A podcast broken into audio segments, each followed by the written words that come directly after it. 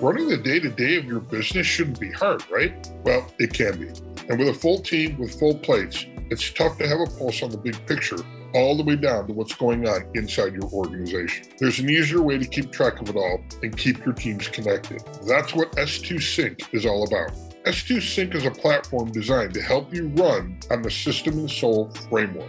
Everything from your org chart, scorecard, to-dos to quarterly objectives. You can track it all in S2Sync. S2Sync gives your business the clarity and control you need to break through to the next level of your business. Experience a free trial today at s2sync.com. System and Soul, welcome back. It's time for a tip.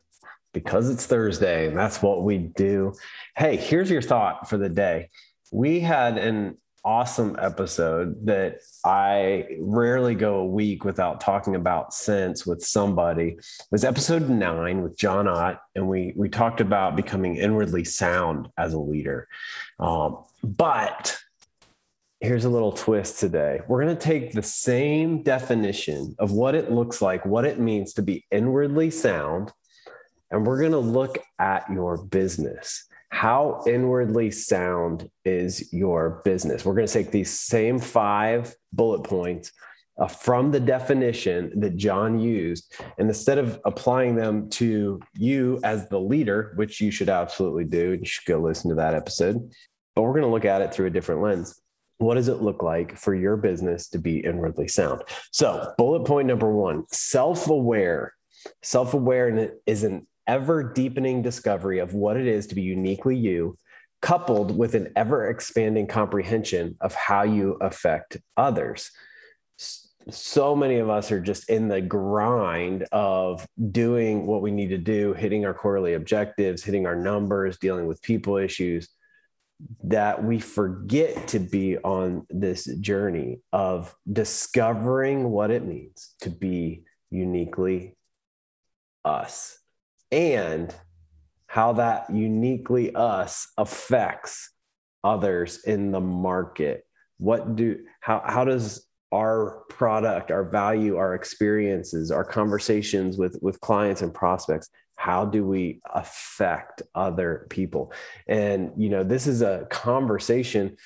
We could take the soul out of the conversation and say that this is just product market fit, right? This is where we meet the market with what we have. But I think it's a little deeper level, because there's a lot of ways that we can more understand what makes us unique, which creates a story for us to attract not just customers in a product market fit, but employees that want to work with us, want to be on our team, want to join our mission, because they are on a journey as well. And their journey is, it's intersecting with what we are doing as an organization.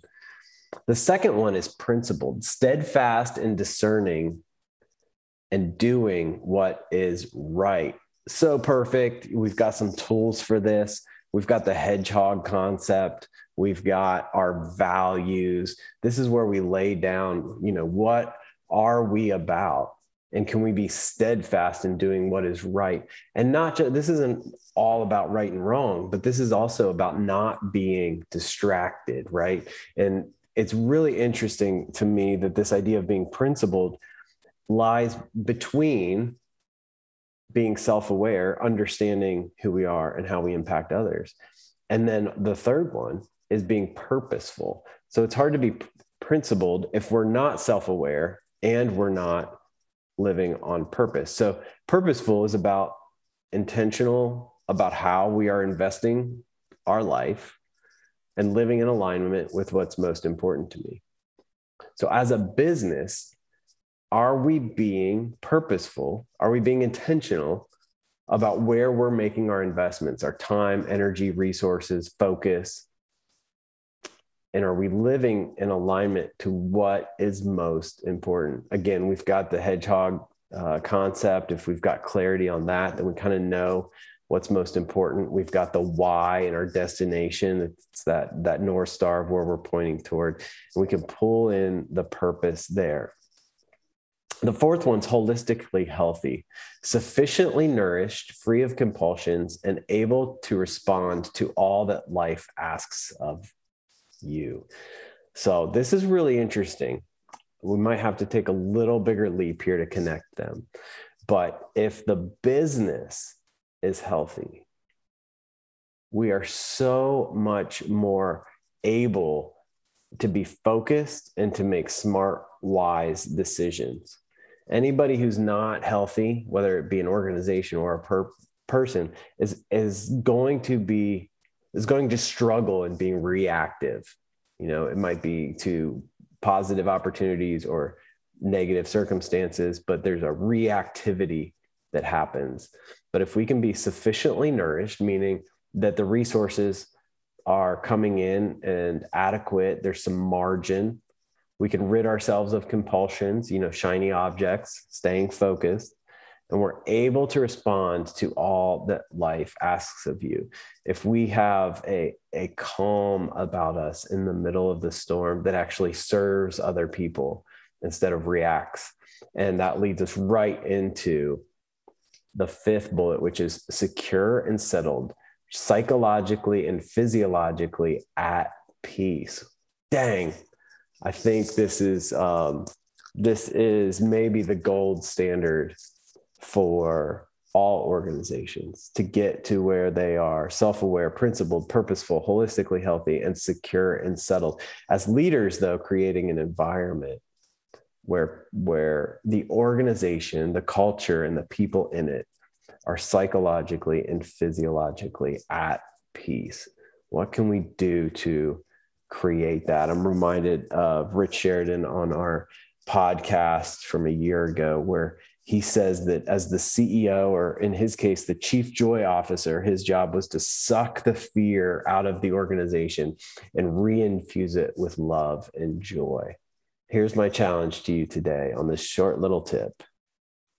What can you do as the leader of your organization to move it toward being inwardly sound?